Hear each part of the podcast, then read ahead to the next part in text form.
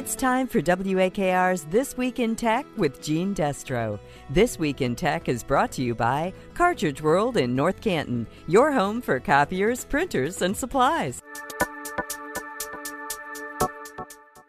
This week, we're going to talk about keeping kids engaged with online learning in a post pandemic world. Like many school districts, Akron Public Schools taught students virtually during the height of the pandemic, but then eventually brought students back to class in person, where the vast majority of the district's more than 20,000 students are today.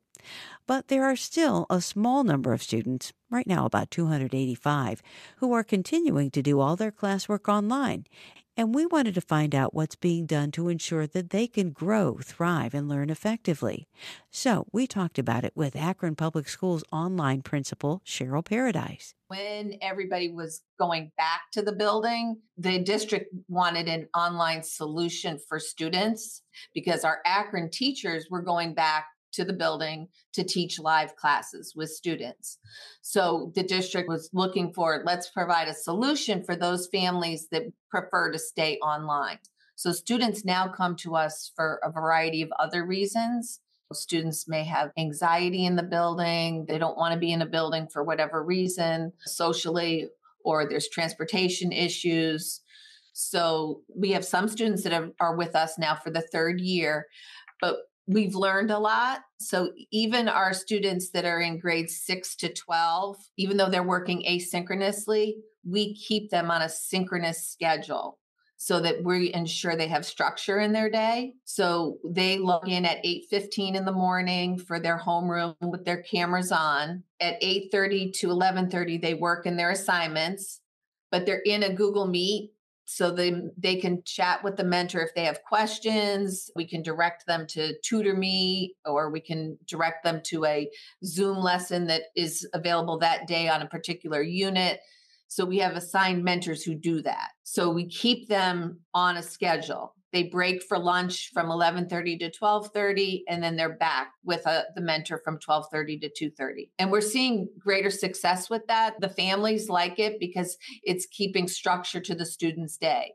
They feel like they're going to school. They don't feel like oh, I have 4 months to complete all these assignments and I'll just wait and do them at midnight or whenever I feel like it. That wasn't working well. From what you know about mm-hmm. online learning, is that a kind of a method that would work well with adults too? Like making sure that you had a certain time to do your lessons and so forth. Uh, do people crave structure? I guess what I'm saying, does structure enhance learning? I believe so. Really, we're all about the relationship with the student and family because even though we're virtual, we've really made an effort to connect with why they're here and working with them on developing a schedule, getting their education back on track if they've missed a lot of school for whatever reasons. So we sit down, we've already had two family meetings today and we talk to them, you know, what's going on? How can we help you meet this schedule? Make sure they understand what the requirements are.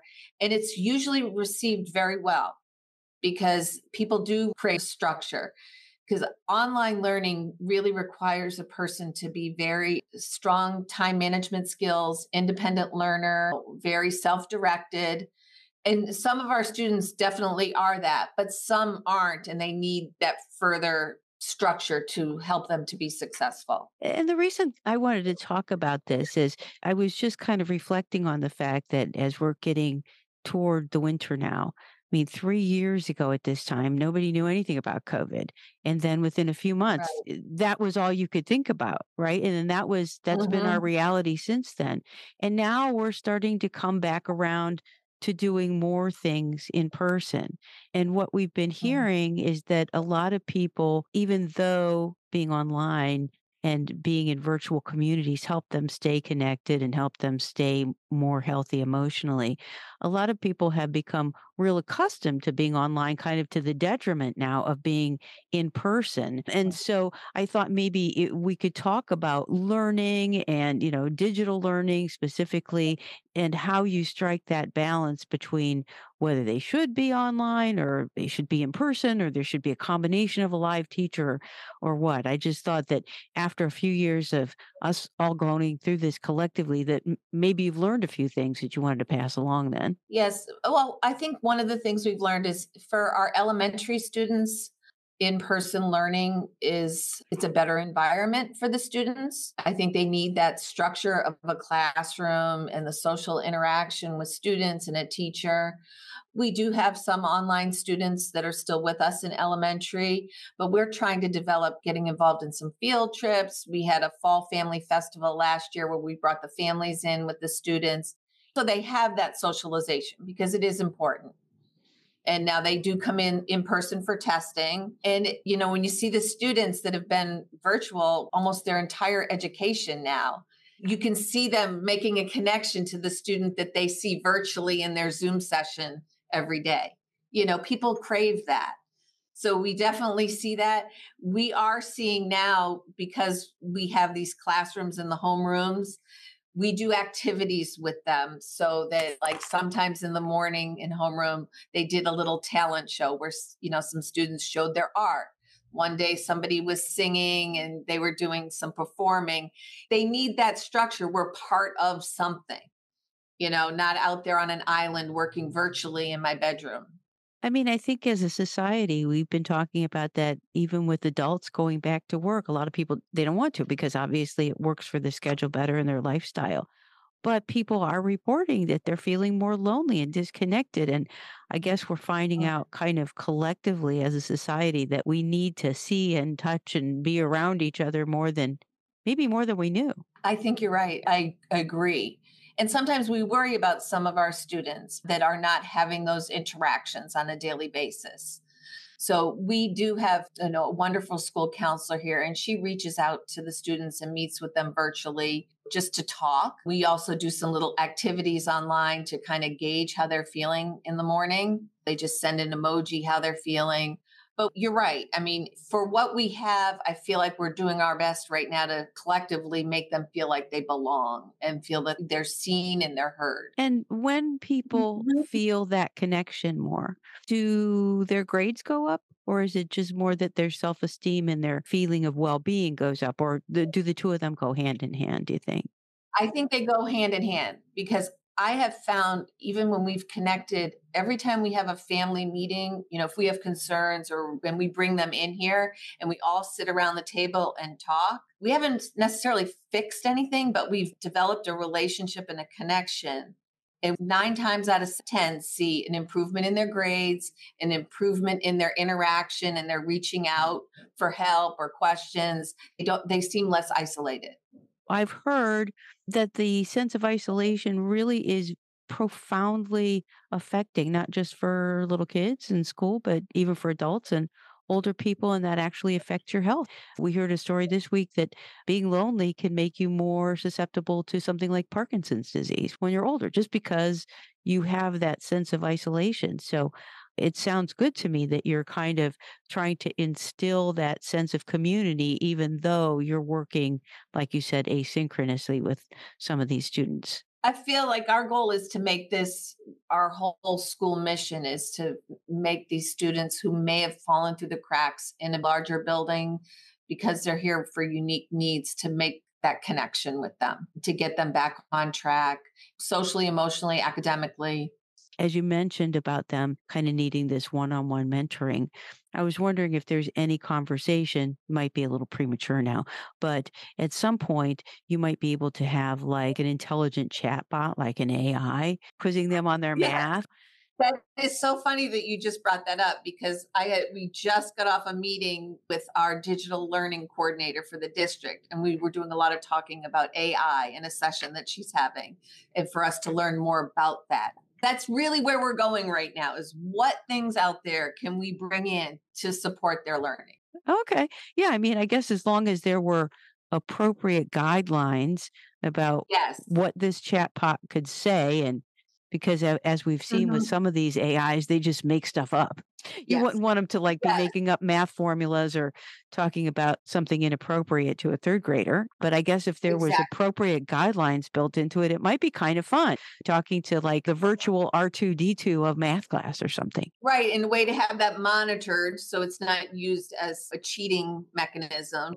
And that's always a concern of these little guys because they're home and they have yeah. access to their phone And Right. you know, we because we use a program called GoGuardian. So basically, because they're in the Google Classroom, the mentor sees their screen on GoGuardian.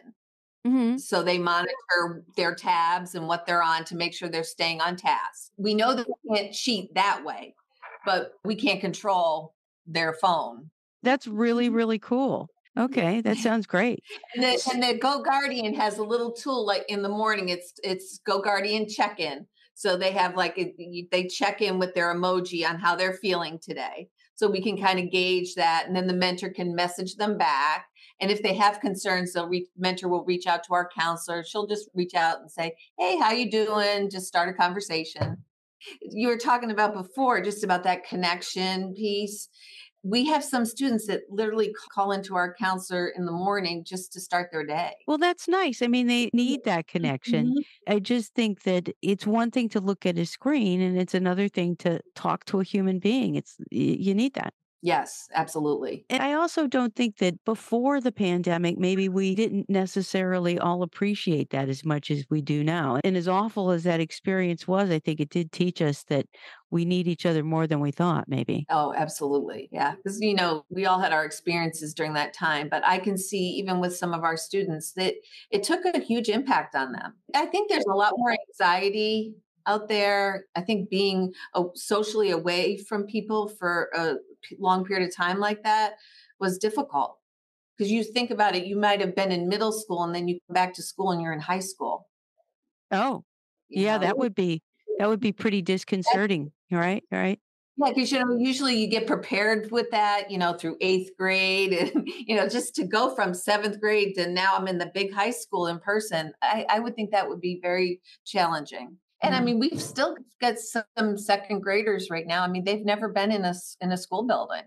With most of these kids, do you anticipate that some of the ones who've never been, do you anticipate that they eventually will be? Or are there some that are just going to remain being schooled at home online for whatever familiar reason or health reason or whatever? I think some will go back. I think we have some families that are with us that have students in multiple grade levels that when talking to the family, they will be remaining with us. They, right. they prefer, you know, whether or not the mom and dad or grandma, they have a extended family, they're providing a lot of homeschooling as well at using the curriculum, but they're really involved. So we definitely have students that I believe will be remaining with us. And the experience is positive for them. You know, that's interesting because when I was a kid, we didn't have this opportunity. I mean, just it just didn't exist.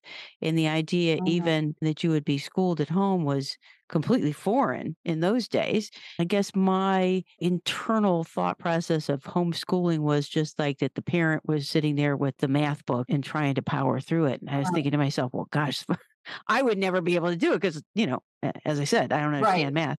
But if you had that virtual assist from the professionals, and then mom could just be there looking over your shoulder saying, you need to do your work now and, you know, TikTok, that would be good. Right. And that's, you know, it's a win win. They have the curriculum, they have the support. And that's why where we are now is looking at, you know, what other resources are out there that we can give them digitally that they can use as parents. Our elementary program, the parents serve as learning guides. So they are very involved. The requirement is that they are very involved because second and third graders really can't be independently directing their learning but today we have teachers at Edmonton. They they have their Zoom live lessons. This morning I was in there, you know, the little second and third graders, and now they're there, and their parents were there. Well, that sounds great. Is there anything you'd like to add that maybe I might have neglected to ask? This kind of fell on us, you know, this this school, and it was overwhelming our first year. But I feel like we have a good team here, and we're really building a strong community for our independent online learners. That was Akron Public Schools online principal Cheryl Paradise. And I'm Jean Destro. Thanks for listening. Stay happy and healthy, and we'll see you again next week. This has been This Week in Tech with Jean Destro on WAKR, brought to you by Cartridge World in North Canton.